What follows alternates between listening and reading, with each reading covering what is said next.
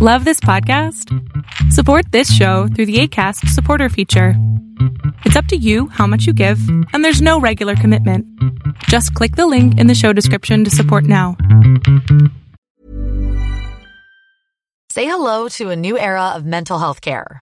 Cerebral is here to help you achieve your mental wellness goals with professional therapy and medication management support. 100% online. You'll experience the all new Cerebral Way, an innovative approach to mental wellness designed around you. You'll get a personalized treatment plan from a therapist, prescriber, or both in a safe and judgment free space. Your cerebral therapist or prescriber will outline a customized plan with clear milestones along the way so you can get to feeling your best. With Cerebral, you're not alone in your mental health journey. We're here to empower you to live a fulfilling life. So take that first step towards a brighter future and sign up today at cerebral.com slash podcast and use code ACasts to get 15% off your first month. Offer only valid on monthly plans. Other exclusions may apply. Offer ends July 31st, 2024. See site for details.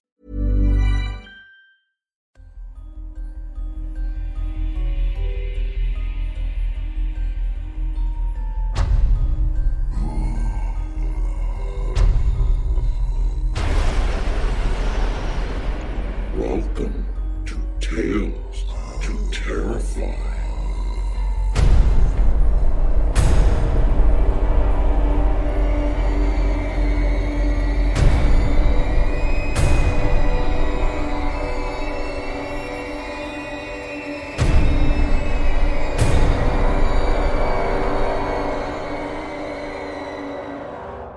Good evening, children of the night. Thank you for joining us again as we mark our 200th episode with a series of classic stories for your enjoyment. We have a single longer story for you tonight from W. F. Harvey. William Fryer Harvey was born in 1885 into a Quaker family in Yorkshire. He attended Quaker schools in Yorkshire and Reading before going on Balliol College in Oxford.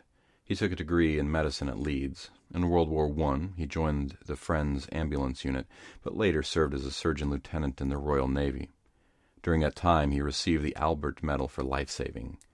After the war, he worked in adult education for five years before ill health, likely stemming from lung damage sustained during the rescue for which he was awarded, forced him into an earlier retirement. During this time, he published most of his best known works. Much of his retirement he spent with his wife in Switzerland, but returned to England prior to his death at the age of 52. This evening, we will be hearing The Beast with Five Fingers.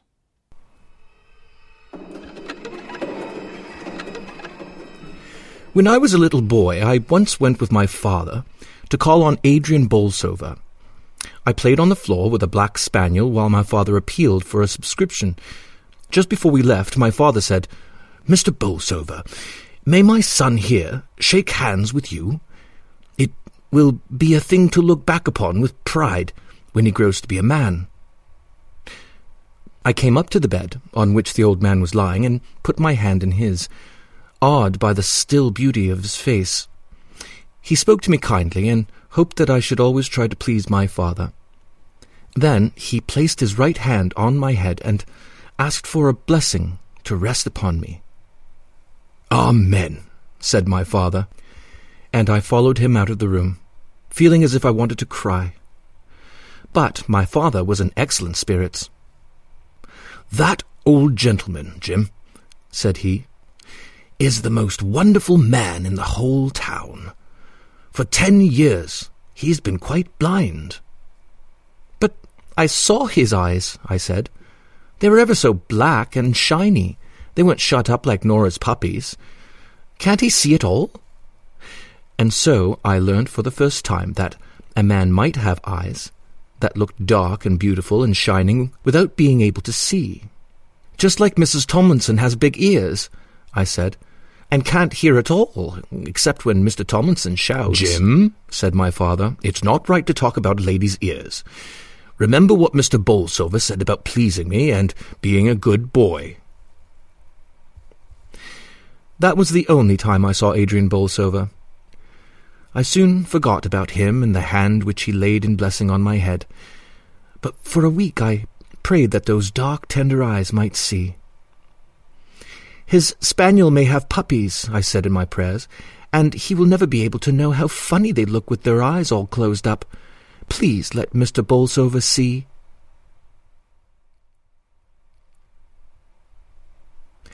Adrian Bolsover, as my father had said, was a wonderful man. He came from an eccentric family. Bolsover's sons, for some reason, always seemed to marry very ordinary women, which perhaps accounted for the fact that no Bolsover had been a genius, and only one Bolsover had been mad. But they were great champions of little causes, generous patrons of odd sciences, founders of querulous sects, trustworthy guides to the bypath meadows of erudition. Adrian was an authority on fertilization of orchids. He had held at one time the family living at Bolsover Conyers, until a congenial weakness of the lungs obliged him to seek a less rigorous climate in the sunny south coast watering place where I had seen him. Occasionally he would relieve one or the other of the local clergy. My father described him as a fine preacher, who gave long and inspiring sermons from what many men would have considered unprofitable texts. An excellent proof, he would add, of the truth of the doctrine of direct verbal inspiration. Adrian Bolsover was exceedingly clever with his hands. His penmanship was exquisite. He illustrated all his scientific papers, made his own woodcuts, and carved the reredos that is at present the chief feature of interest in the church at Bolsover Conyers. He had an exceedingly clever knack in cutting silhouettes for young ladies and paper pigs and cows for little children, and made more than one complicated wind instrument of his own devising. When he was fifty years old, old Adrian Bolsover lost his sight. In a wonderfully short time, he had adapted himself to the new conditions of life. He quickly learned to read Braille. So marvelous, indeed, was his sense of touch that he was still able to maintain his interest in botany. The mere passing of his long supple fingers over a flower was sufficient means for its identification, though occasionally he would use his lips. I have found several letters of his among my father's correspondence. In no case was there anything to show that he was afflicted with blindness, and this in spite of the fact that he exercised undue economy in the spacing of lines. Toward the close of his life, the old man was credited with powers of touch that seemed almost uncanny. It has been said that he could tell at once the color of a ribbon placed between his fingers. My father would neither confirm nor deny the story.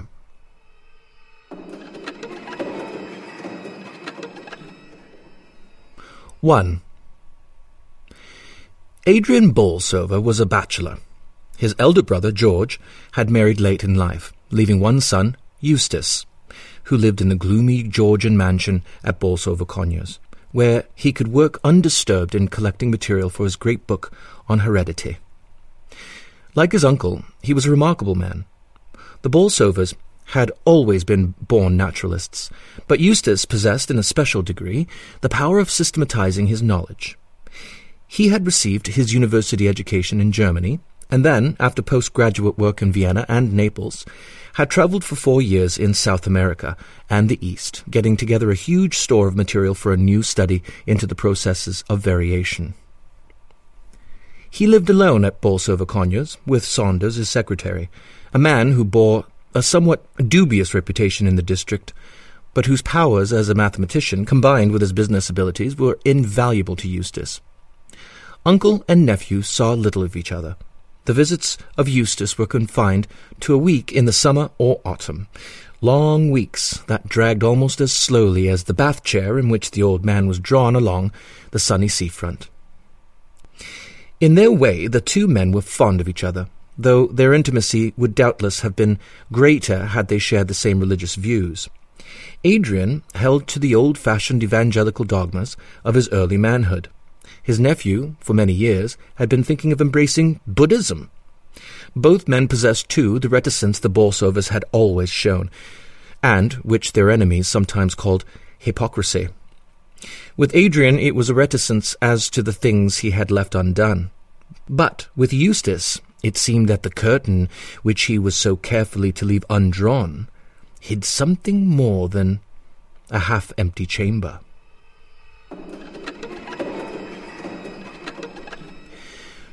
Two years before his death, Adrian Bolsover developed, unknown to himself, the not uncommon power of automatic writing. Eustace made the discovery by accident. Adrian was sitting, reading in bed, the forefinger of his left hand tracing the braille characters, when his nephew noticed that a pencil the old man held in his right hand was moving slowly along the opposite page. He left his seat in the window and sat down beside the bed. The right hand continued to move, and now he could see plainly that there were letters and words which it was forming. Adrian Bolsover, wrote the hand. Eustace Bolsover. George Bolsover. Francis Bolsover. Sigismund Bolsover. Adrian Bolsover. Eustace Bolsover. Saville Bolsover. B for Bolsover. Honesty is the best policy. Beautiful Belinda Bolsover. Curious nonsense, said Eustace to himself. King George the Third ascended the throne in 1760, wrote the hand. Crowd, a noun of multitude, a collection of individuals. Adrian Bolsover, Eustace Bolsover.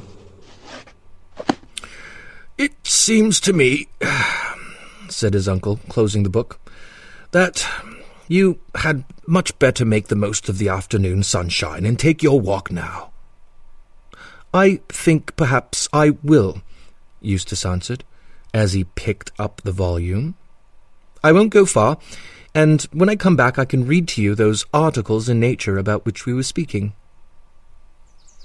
He went along the promenade, but stopped at the first shelter, and seating himself in the corner best protected from the wind, he examined the book at leisure.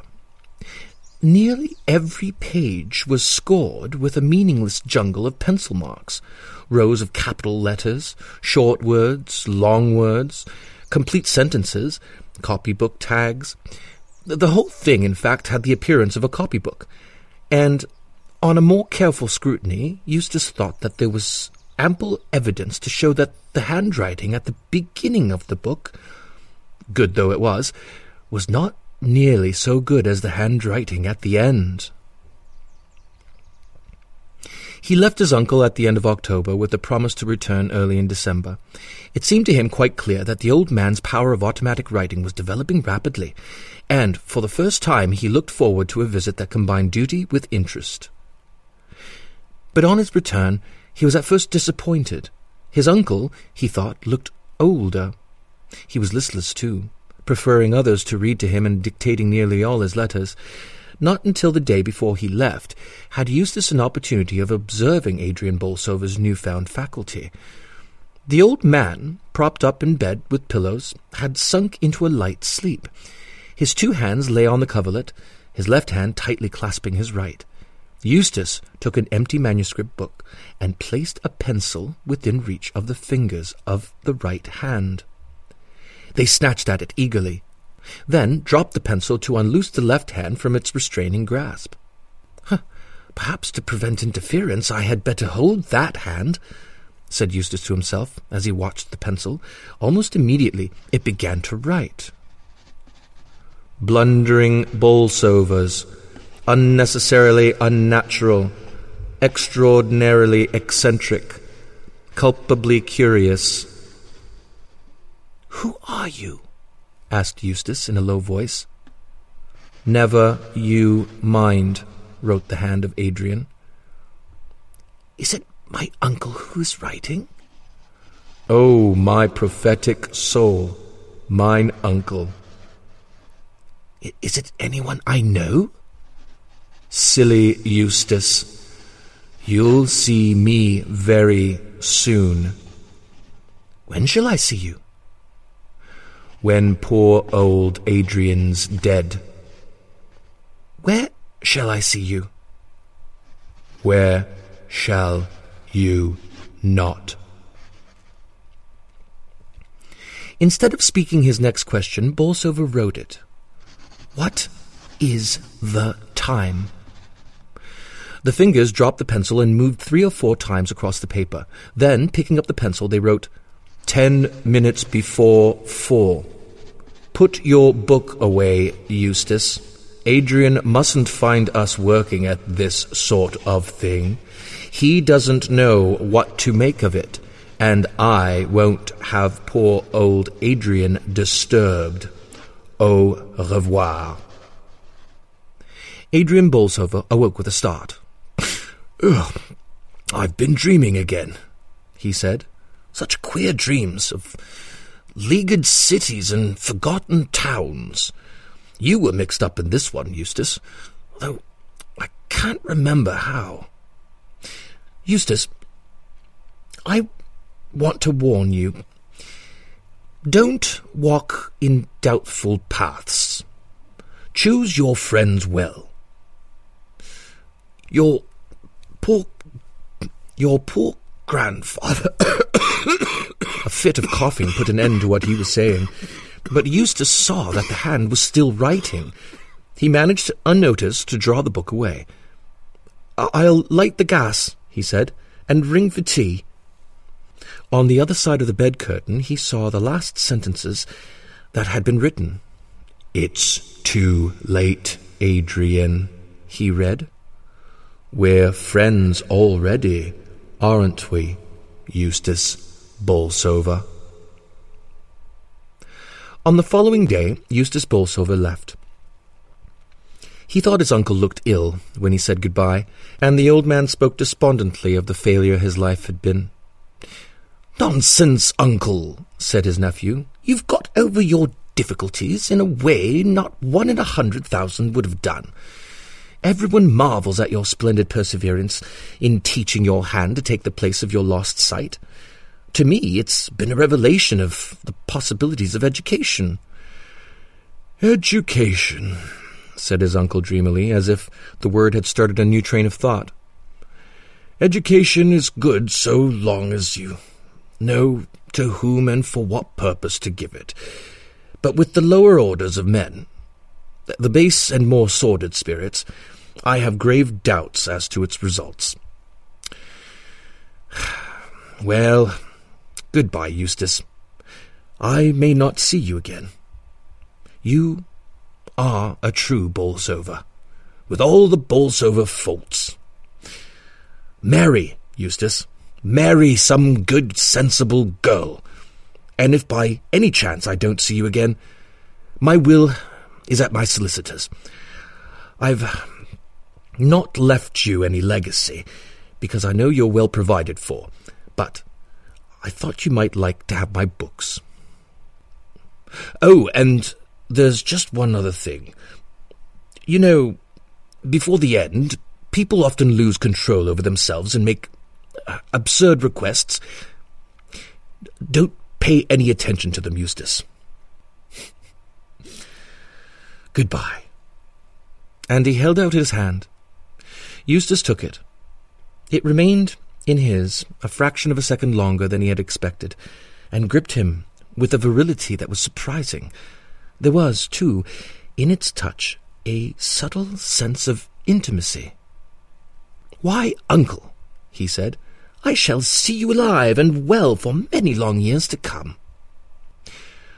Two months later, Adrian Bolsover died.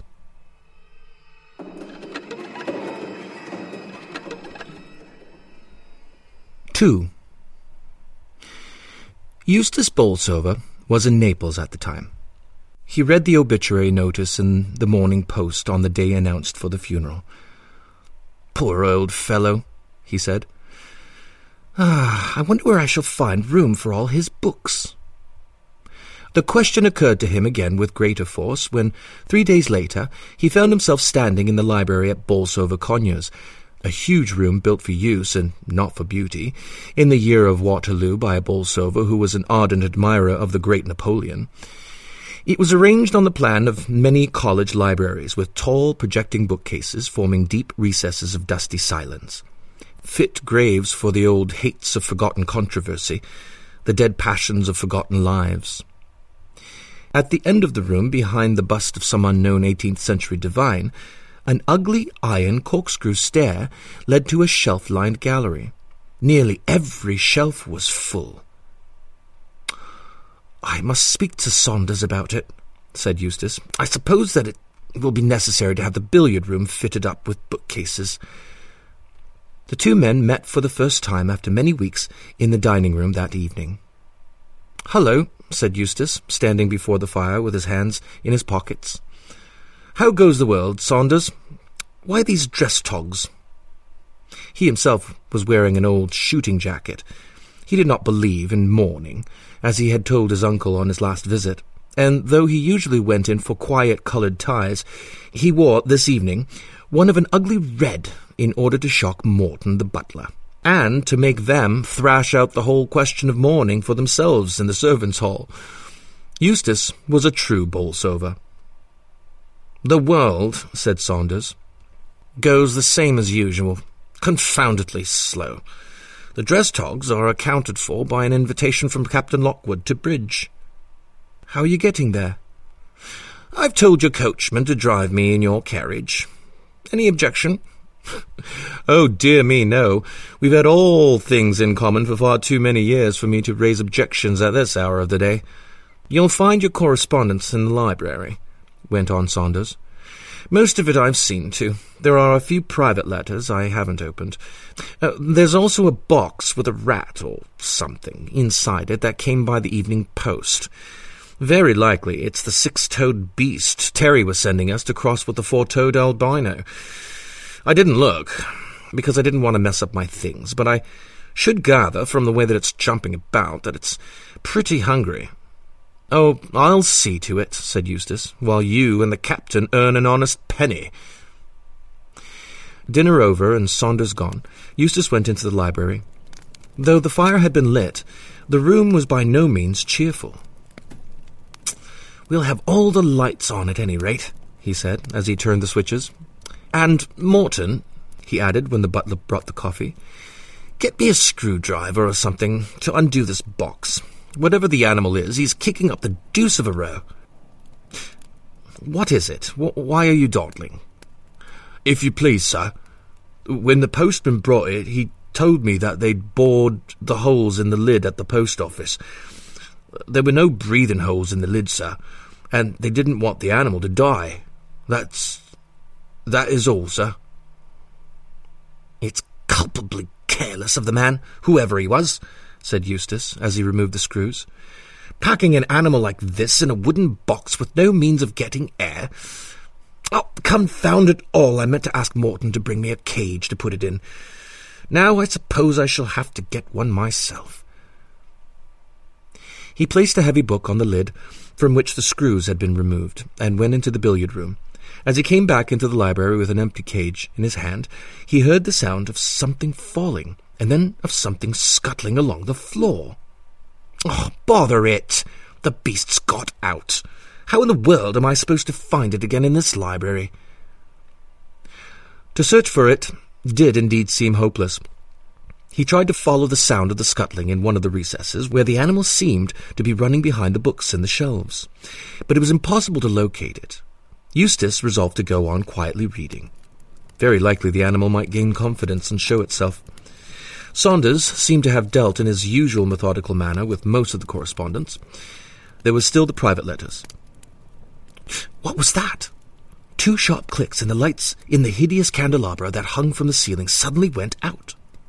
Huh, I wonder if something's gone wrong with the fuse, said Eustace, as he went to the switches by the door. Then he stopped. There was a noise at the other end of the room, as if something was crawling up the iron corkscrew stair. If it's gone into the gallery, he said, well and good. He hastily turned on the lights, crossed the room, and climbed up the stair. But he could see nothing. His grandfather had placed a little gate at the top of the stair, so that children could run and romp in the gallery without fear of accident. This Eustace closed, and, having considerably narrowed the circle of his search, returned to his desk by the fire. How gloomy the library was! There was no sense of intimacy about the room. The few busts that an 18th century Bolsover had brought back from the Grand Tour might have been in keeping in the old library. Here they seemed out of place. They made the room feel cold, in spite of the heavy red damask curtains and great gilt cornices. With a crash, two heavy books fell from the gallery to the floor. Then, as Bolsover looked, another, and yet another. Oh, very well, you'll starve for this, my beauty, he said. We'll do some little experiments on the metabolism of rats deprived of water. Go on, chuck 'em down. I think I've got the upper hand. He turned once again to his correspondence. The letter was from the family solicitor. It spoke of his uncle's death and of the valuable collection of books that had been left to him in the will. There was one request, he read, which certainly came as a surprise to me. As you know, Mr. Adrian Bolsover had left instructions that his body was to be buried in as simple a manner as possible at Eastbourne. He expressed a desire that there should be neither wreaths nor flowers of any kind, and hoped that his friends and relatives would not consider it necessary to wear mourning. The day before his death, we received a letter cancelling these instructions. He wished his body to be embalmed.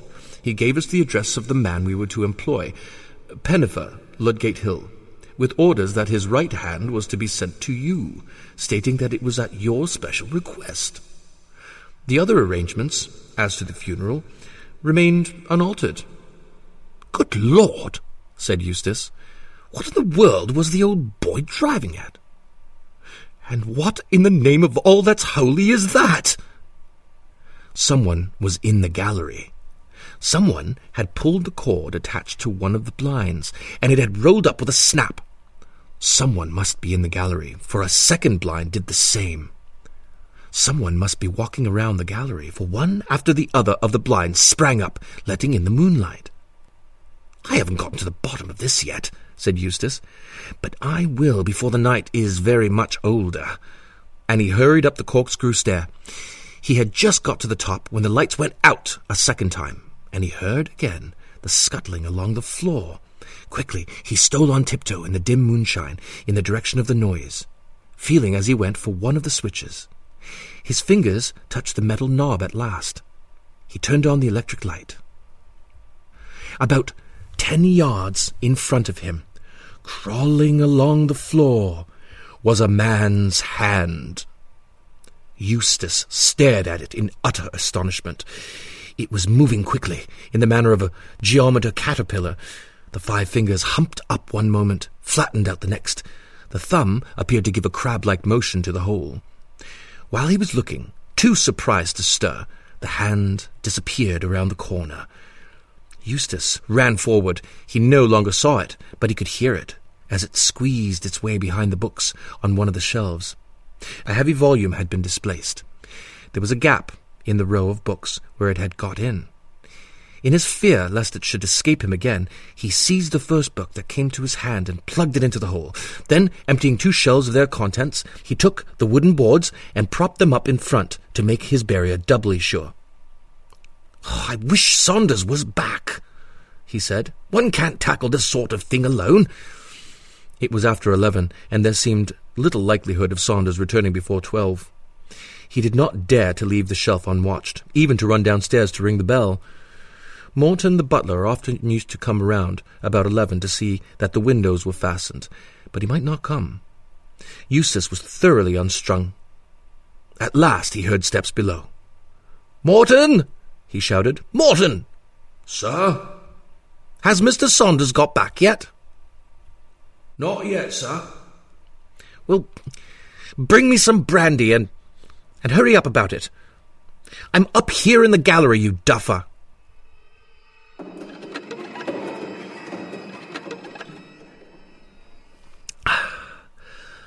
Thanks, said Eustace as he emptied the glass. Don't go to bed yet, Morton. There are a lot of books that have fallen down by accident. Bring them up and put them back in their shelves. Morton had never seen Bolsover in so talkative a mood as on that night. Here, said Eustace, when the books had been put back and dusted, you might hold up these boards for me, Morton. That beast in the box got out, and I've been chasing it all over the place. I, I could, I think I can hear it chawing at the books, sir. They're not valuable, I hope. I think that's the carriage, sir. I'll go and call Mr. Saunders. It seemed to Eustace that he was away for five minutes, but it could hardly have been more than one when he returned with Saunders. All right, Morton, you can go now. I'm up here, Saunders.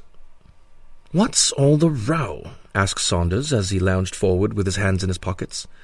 The luck had been with him all evening. He was completely satisfied, both with himself and with Captain Lockwood's taste in wines. What's the matter? You look to me to be in an absolute blue funk. That old devil of an uncle of mine, began Eustace. Oh, I can't explain it all. It's his hand that's been playing Old Harry all the evening. But I've got it cornered behind these books. You've got to help me catch it. What's up with you, Eustace? What's the game? It's no game, you silly idiot. If you don't believe me, take out one of those books and put your hand in and feel. All right, said Saunders, but but wait till I've rolled up my sleeve.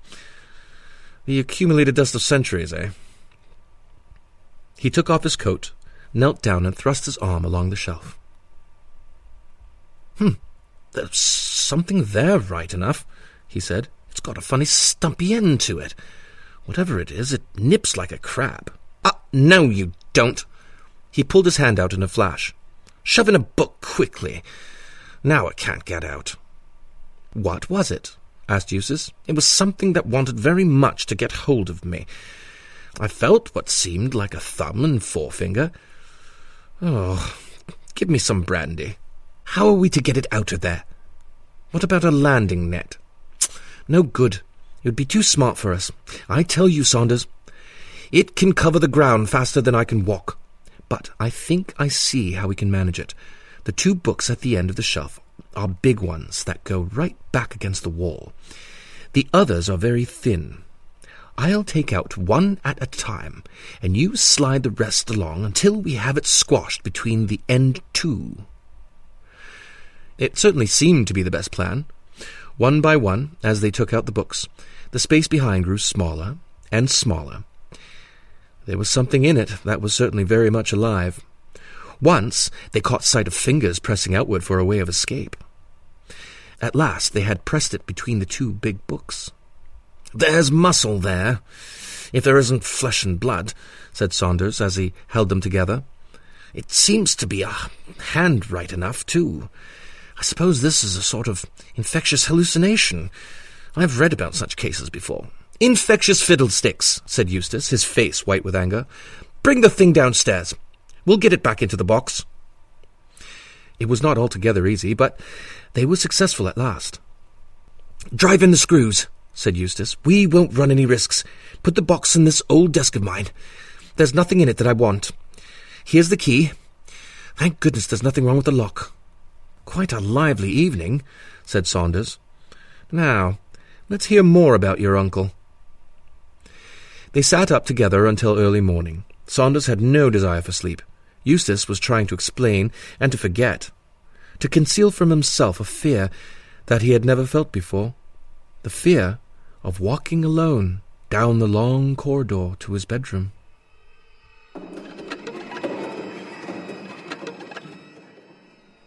Three. Whatever it was, said Eustace to Saunders on the following morning, I propose that we drop the subject. There's nothing to keep us here for the next ten days. We'll motor up to the lakes and get some climbing. And see nobody all day and sit bored to death with each other every night. Not for me, thanks. Why not run up to town? Run's the exact word in this case, isn't it? We're both in such a blessed funk. Pull yourself together, Eustace, and let's have another look at the hand. As you like, said Eustace. There's the key.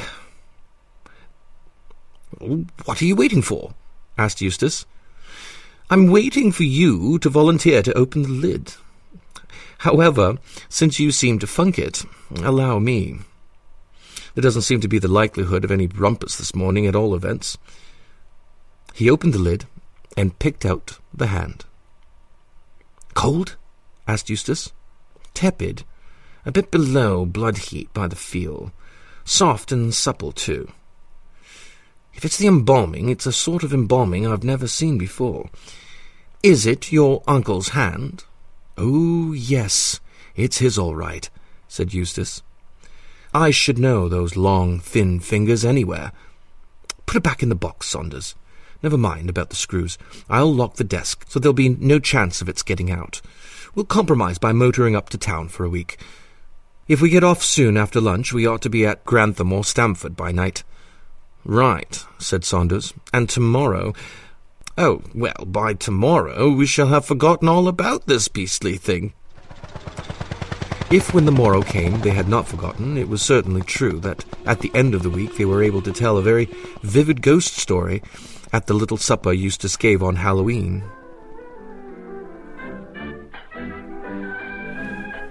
You don't want us to believe that it's true, Mr. Borlsover? Perfectly awful.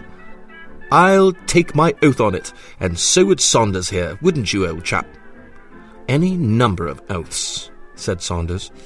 It was a long, thin hand, you know, and it gripped me. Just like that. Don't, Mr. Saunders, don't. How perfectly horrid.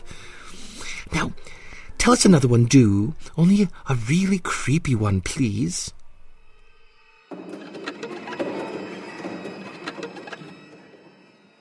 Here's a pretty mess, said Eustace on the following day, as he threw a letter across the table to Saunders.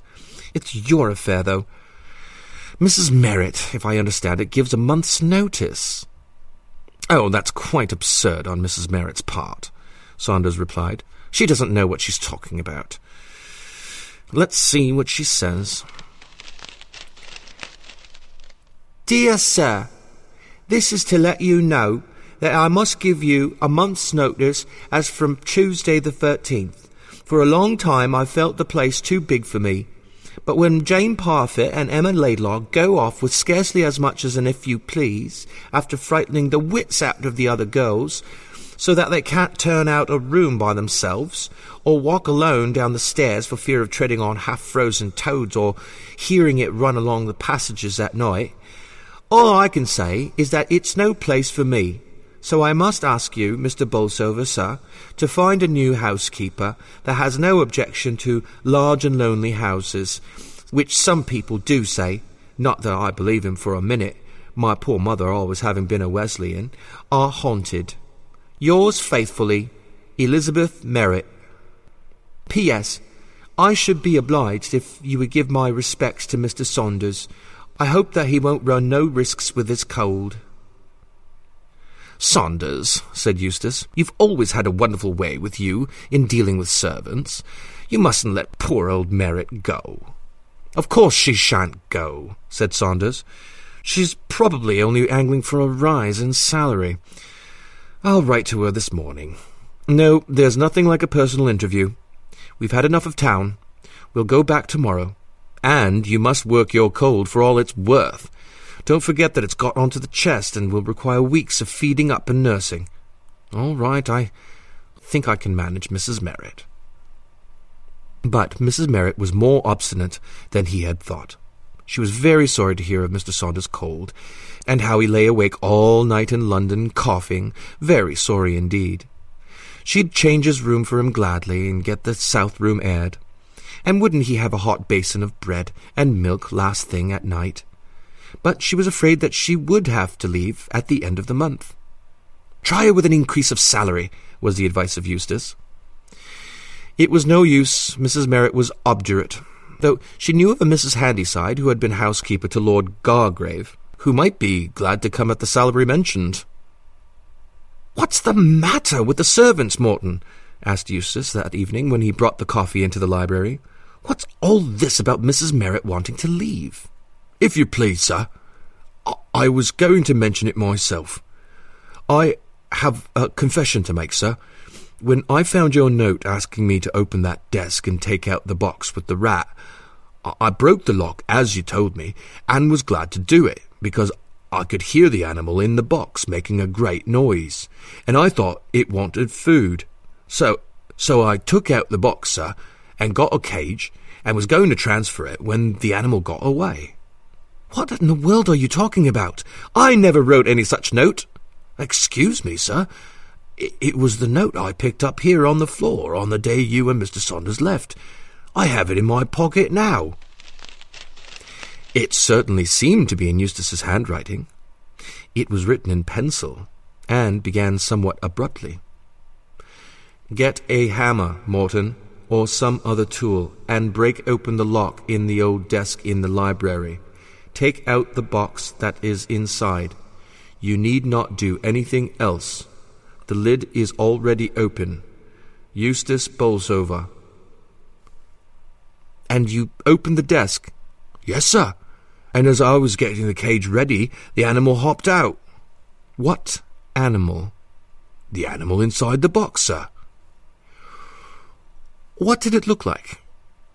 Well, sir, I couldn't tell you, said Morton nervously. My back was turned, and it was halfway down the room when I looked up. What was its colour? asked Saunders. Black? Oh, no, sir. A greyish white. It crept along in a very funny way, sir. I don't think it had a tail. What did you do then? Oh, I tried to catch it, but it was no use. So I set the rat traps and kept the library shut. Then that girl, Emma Laidlaw, left the door open when she was cleaning, and I think it must have escaped. And you think it was the animal that's been frightening the maids? Well, no, sir, not quite. They said it was. You'll excuse me, sir. A hand that they saw. Emma trod on it once at the bottom of the stairs. She thought then it was a half frozen toad, only white. And then Parfit was washing up the dishes in the scullery. She wasn't thinking about anything in particular. It was close on dusk.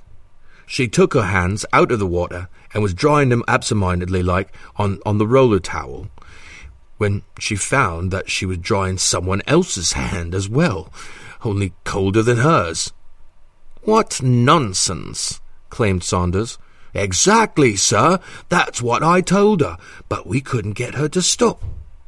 You don't believe all this, said Eustace, turning suddenly towards the butler. Me, sir? Oh, no, sir. I've not seen anything. Not heard anything? Well, sir. Well, sir, if you must know, the bells do ring at odd times, and there's nobody there when we go.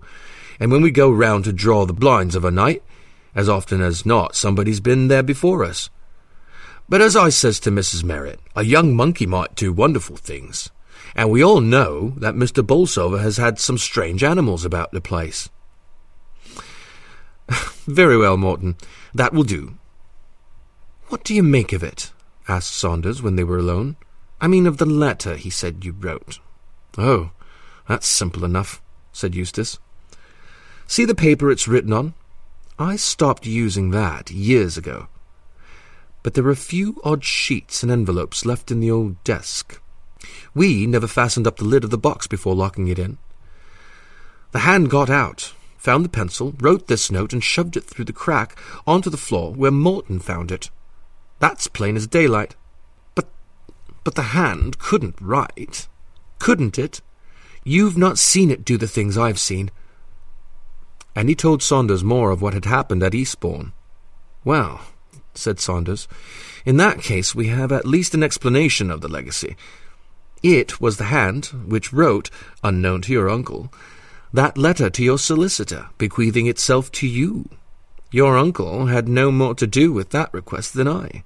In fact, it would seem that he had some idea of this automatic writing and feared it. Then if, then if it's not my uncle, what is it? I suppose some people might say that a disembodied spirit had got your uncle to educate and prepare a little body for it. Now it's got into that little body and is off on its own. Well, what are we to do? We'll keep our eyes open, said Saunders, and try to catch it. If we can't do that, we shall have to wait till the Bailey clockwork runs down. After all, if it's flesh and blood, it can't live forever. For two days nothing happened. Then Saunders saw it sliding down the banister in the hall. He was taken unawares and lost a full second before he started in pursuit, only to find that the thing had escaped him. Three days later, Eustace, writing alone in the library at night, saw it sitting on an open book at the other end of the room. The fingers crept over the page, feeling the print as if it were reading. But before he had time to get up from his seat, it had taken the alarm and was pulling itself up the curtains. Eustace watched it grimly as it hung onto the cornice with three fingers, flicking thumb and forefinger at him in an expression of scornful derision. I know what I'll do, he said. If I only get it into the open, I'll set the dogs onto it. He spoke to Saunders of the suggestion. It's a jolly good idea, he said, only we won't wait till we find it out of doors. We'll get the dogs. There are the two terriers and the underkeeper's Irish mongrel that's on to rats like a flash. Your spaniel has not got the spirit enough for the sort of game. They brought the dogs into the house. And the keeper's Irish mongrel chewed up the slippers, and the terriers tripped up Morton as he waited at the table, but all three were welcome. Even false security is better than no security at all. For a fortnight, nothing happened.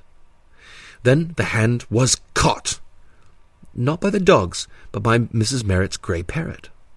The bird was in the habit of periodically removing the pins that kept its seed and water tins in place and of escaping through the holes in the side of the cage.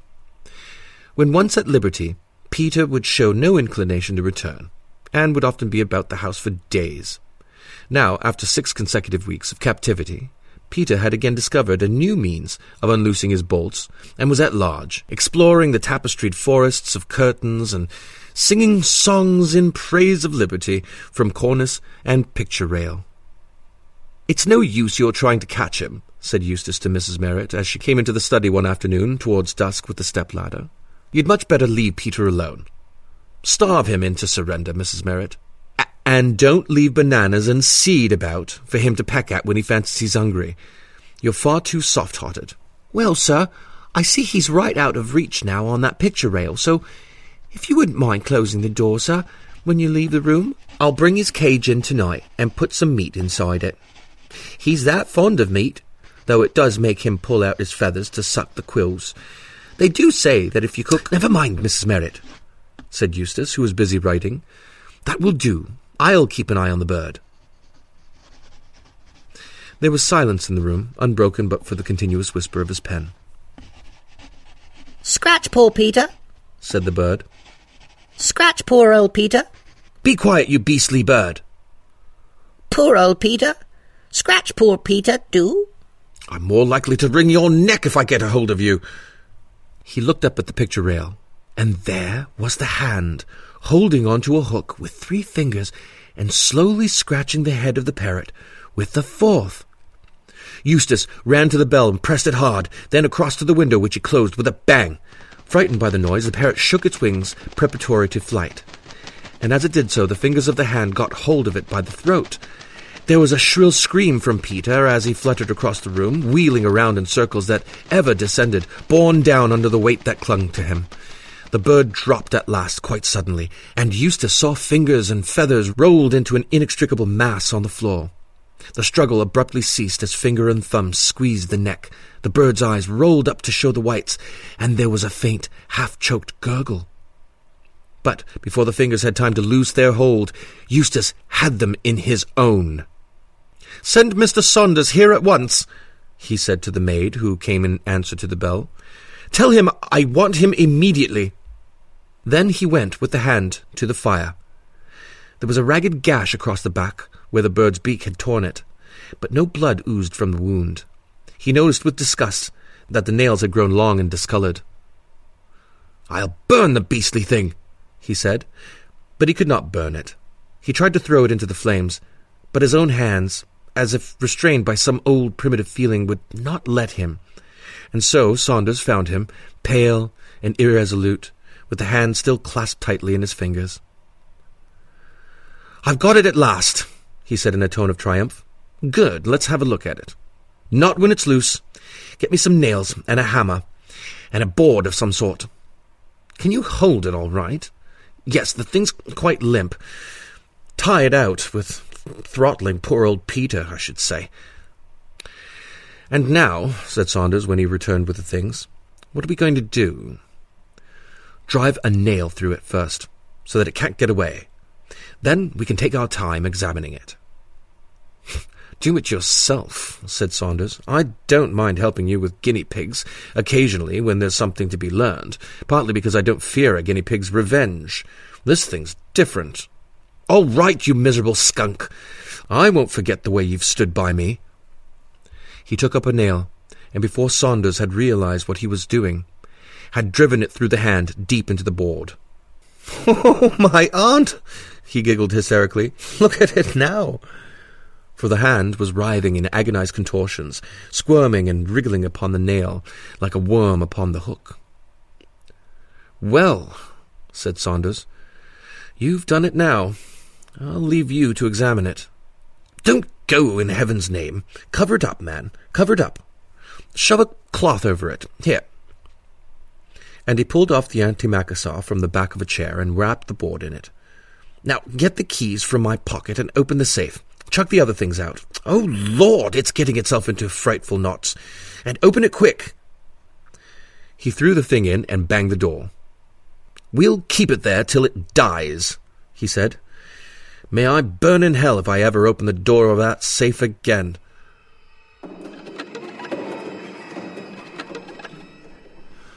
Four. But Eustace Borlsover did not follow the advice of his uncle and marry. He was too fond of old slippers and tobacco. The cooking, too, under Mrs. Handyside's management, was excellent, and she seemed, too, to have a heaven-sent faculty in knowing when to stop dusting. Little by little, the old life resumed its old power. Then came the burglary. The men, it was said, broke into the house by way of the conservatory. It was really little more than an attempt, for they only succeeded in carrying away a few pieces of plate from the pantry. The safe in the study was certainly found open and empty, but, as Mr. Borlsover informed the police inspector, he had kept nothing of value in it during the last six months. Then you're lucky in getting off so easily, sir, the man replied. By the way, they have gone about their business. I should say they were experienced cracksmen. They must have caught the alarm when they were just beginning their evening's work. Yes, said Eustace. I suppose I'm lucky. I've no doubt, said the inspector, that we shall be able to trace the men. I've said that they must have been old hands at the game. The way they got in and opened the safe shows that. But there's one little thing that puzzles me. One of them was careless enough not to wear gloves, and I'm bothered if I know what he was trying to do. I've traced his finger marks on the new varnish on the window sashes in every one of the downstairs rooms. They are very distinctive ones, too. Right or left, or both? asked Eustace. Oh, right, every time. That's the funny thing. He must have been a foolhardy fellow, and I rather think it was him that wrote that. He took out a slip of paper from his pocket. That's what he wrote, sir. I've got out, Eustace Borlsover, but I'll be back before long. Some jailbird just escaped, I suppose. It will make it all the easier for us to trace him. Do you know the writing, sir? Uh, no, said Eustace. It's uh, not the writing of anyone I know.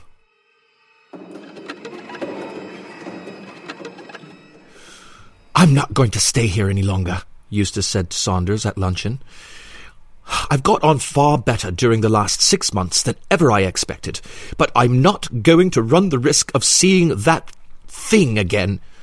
I shall go up to town this afternoon, get Morton to put my things together, and join me with the car at Brighton on the day after tomorrow. And uh, bring the proofs of those two papers with you. We'll run over them together. How long are you going to be away? I can't say for certain, but be prepared to stay for some time. We've stuck to work pretty closely through the summer, and I, for one, need a holiday. I'll engage the rooms at Brighton. You'll find it best to break the journey at Hitchin. I'll wire you there, at the Crown, to tell you the Brighton address. The house he chose at Brighton was in a terrace. He had been there before. It was kept by his old college gyp, a man of discreet silence, who was admirably partnered by an excellent cook. The rooms were on the first floor, the two bedrooms were at the back, and opened out of each other. I'll stick to the larger of the two, since it's got a bathroom adjoining. I wonder what time he'll arrive with the car. Saunders came about seven, cold and cross and dirty. We'll light the fire in the dining room, said Eustace, and get Prince to unpack some of the things while we're at dinner. What were the roads like? Rotten, swimming with mud and a beastly cold wind against us all day. And this is July. Dear old England. Yes, said Eustace. I think we might do worse than leave dear old England for a few months. They turned in soon after twelve. You oughtn't to feel cold, Saunders, said Eustace, when you can afford to sport a great catskin lined coat like this. You do yourself very well, all things considered. Look at those gloves, for instance. Who could possibly feel cold when wearing them? They are far too clumsy, though, for driving. Try them on and see. And he tossed them through the door onto Eustace's bed, and went on with his unpacking. A minute later, he heard a shrill cry of terror. Oh, Lord! he heard. It's in the glove! Quick, Saunders, quick! Then came a smacking thud. Eustace had thrown it from him. I've chucked it into the bathroom, he gasped. It's hit the wall and fallen into the bath. Come now if you want to help. Saunders, with a lighted candle in his hand, looked over the edge of the bath. There it was, old and maimed, dumb and blind, with a ragged hole in the middle, crawling, staggering, trying to creep up the slippery slides, only to fall back helpless. Stay there, said Saunders. I'll empty a collar box or something, and we'll jam it in. It can't get out while I'm away. Yes, it can, shouted Eustace. It's getting out now. It's climbing up the plug chain. No, you brute, you filthy brute, you don't. Come back, Saunders. It's getting away from me. I, I can't hold it. It's all slippery. Curse its claw. Shut the window, you idiot. The, the top too, as well as the bottom. You utter idiot. It's got out. There was the sound of something dropping onto the hard flagstones below, and Eustace fell back, fainting.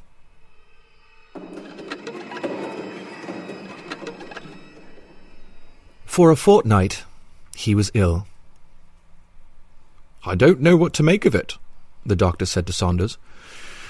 I can only suppose that Mr. Borlsover has suffered some great emotional shock. You had better let me send someone to help you nurse him, and by all means indulge that whim of his never to be left alone in the dark. I would keep a light burning all night if I were you, but he must have more fresh air. It's perfectly absurd, this hatred of open windows. Eustace, however, would have no one with him but Saunders. I don't want the other men, he said. They'd smuggle it in somehow. I know they would. Don't worry about it, old chap. This sort of thing can't go on indefinitely. You know I saw it this time as well as you. It wasn't half so active. It won't go on living much longer, especially after that fall. I heard it hit the flags myself. As soon as you're a bit stronger, we'll leave this place. Not bag and baggage, but with only the clothes on our backs so that it won't be able to hide anywhere. We'll escape it that way. We won't give any address, and we won't have any parcels sent after us. Cheer up, Eustace. You'll be well enough to leave in a day or two. The doctor says I can take you out in a chair tomorrow. What have I done? asked Eustace. Why does it come after me? I'm no worse than other men. I'm no worse than you, Saunders. You know I'm not. It was you who were at the bottom of that dirty business in San Diego, and that was fifteen years ago. It's not that, of course, said Saunders. We are in the twentieth century, and even our parsons have dropped the idea of your old sins finding you out. Before you caught the hand in the library, it was filled with pure malevolence to you and all mankind. After you spiked it through with that nail, it uh, naturally forgot about other people and concentrated its attention on you. It was shut up in that safe, you know, for nearly six months. That gives plenty of time for thinking of revenge. Eustace Borlsover would not leave his room, but he thought that there might be something in Saunders' suggestion to leave Brighton without notice. He began rapidly to regain his strength. We'll go on the first of September, he said.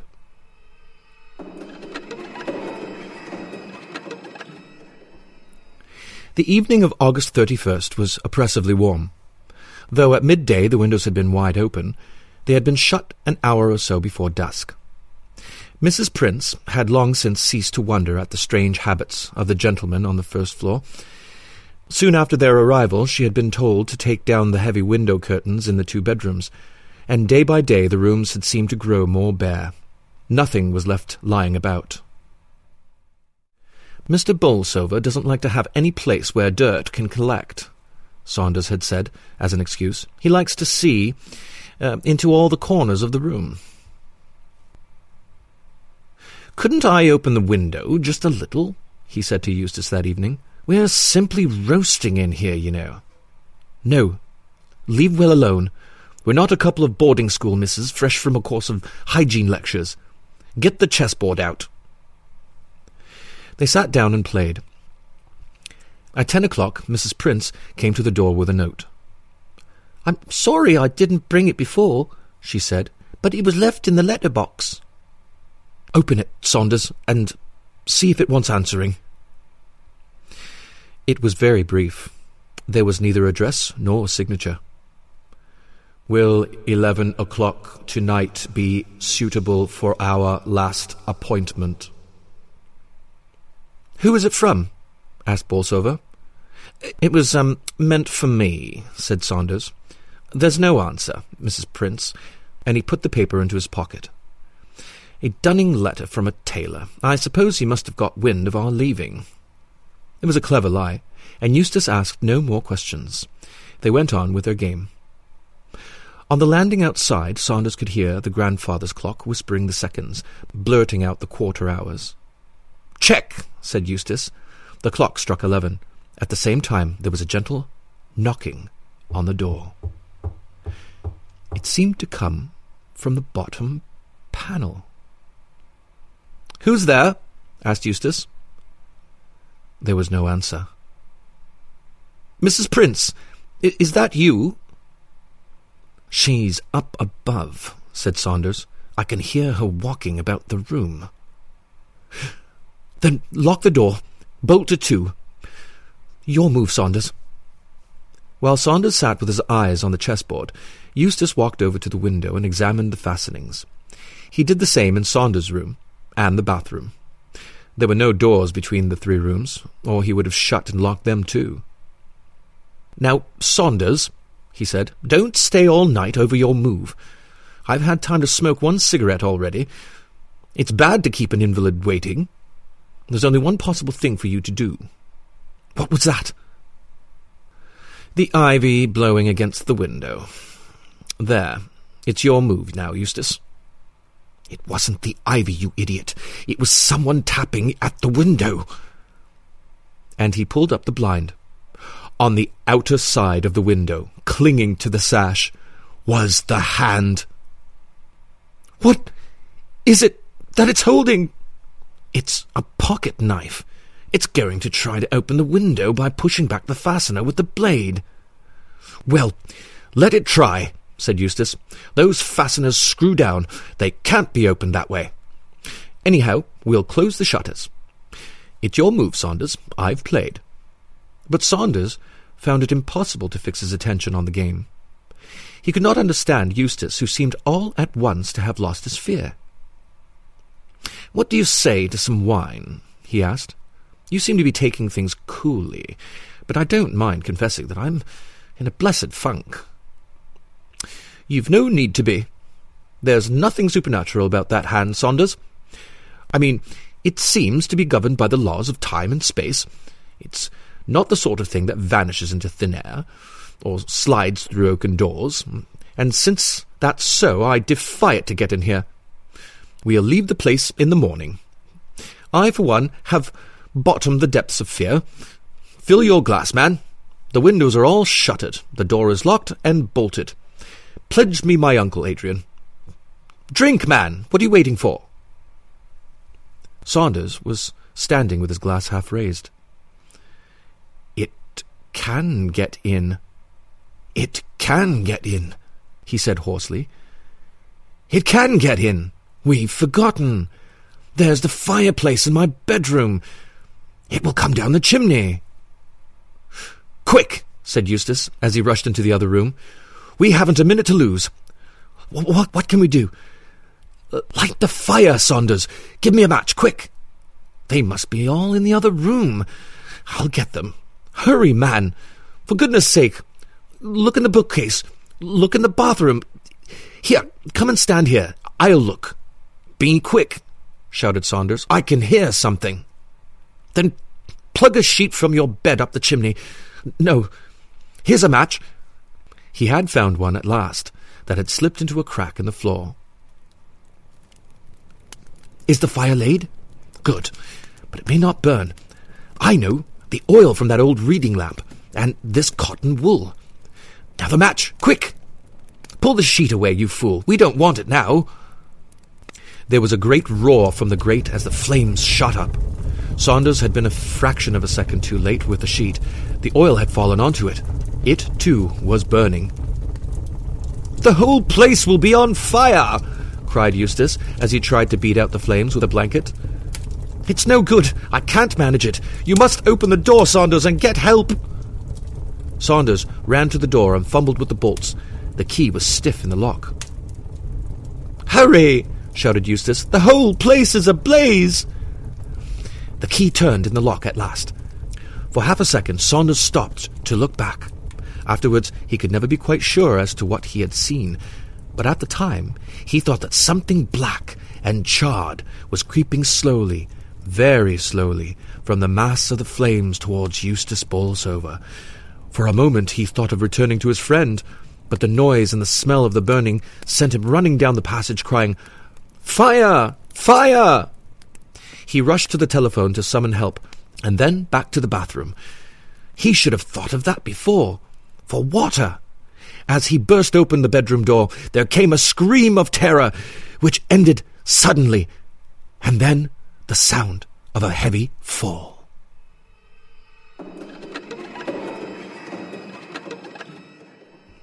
This is the story which I heard on successive Saturday evenings from the senior mathematical master at a second-rate suburban school. For Saunders has had to earn a living in a way which other men might reckon less congenial than his old manner of life. I had mentioned by chance the name of Adrian Borlsover, and wondered at the time why he changed the conversation with such unusual abruptness. A week later, Saunders began to tell me something of his own history, shielded with a reserve I could well understand, for it had to cover not only his failings, but those of a dead friend. Of the final tragedy he was at first especially loath to speak, and it was only gradually that I was able to piece together the narrative of the preceding pages. Saunders was reluctant to draw any conclusions. At one time he thought that the fingered beast had been animated by the spirit of Sigismund Borlsover, a sinister eighteenth century ancestor, who, according to legend, built and worshipped in the ugly pagan temple that overlooked the lake. At another time, Saunders believed the spirit to belong to a man whom Eustace had once employed as a laboratory assistant. A black-haired, spiteful little brute, he said, who died cursing his doctor because the fellow couldn't help him to live to settle some paltry score with Borlsover. From the point of view of direct contemporary evidence, Saunders' story is practically uncorroborated. All the letters mentioned in the narrative were destroyed, with the exception of the last note, which Eustace received, or rather, which he would have received had not Saunders intercepted it.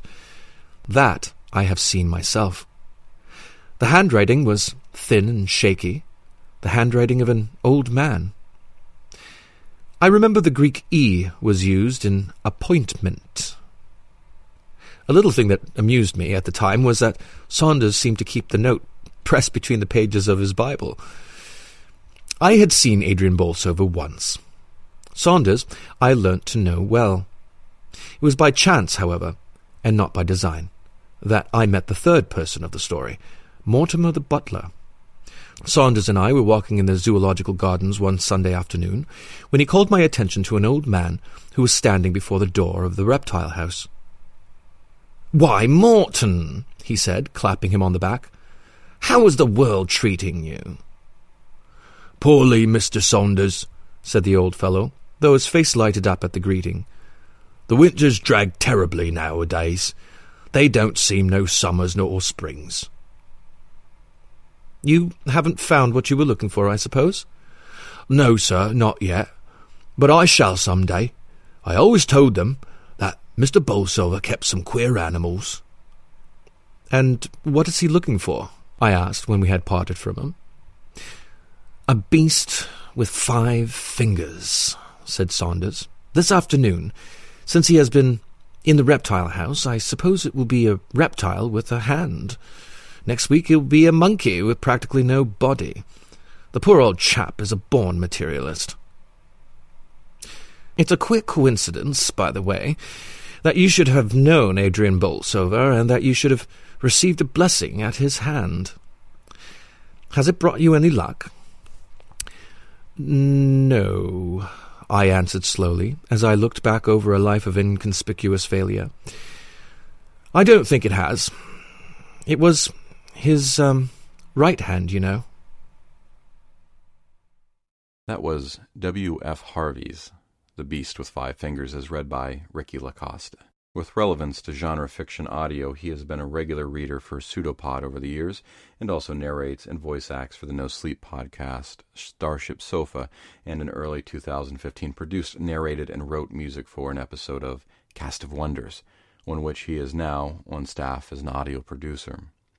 His 13 year old daughter, Isis Lacoste, also has credits in Pseudopod, No Sleep, and Cast of Wonders.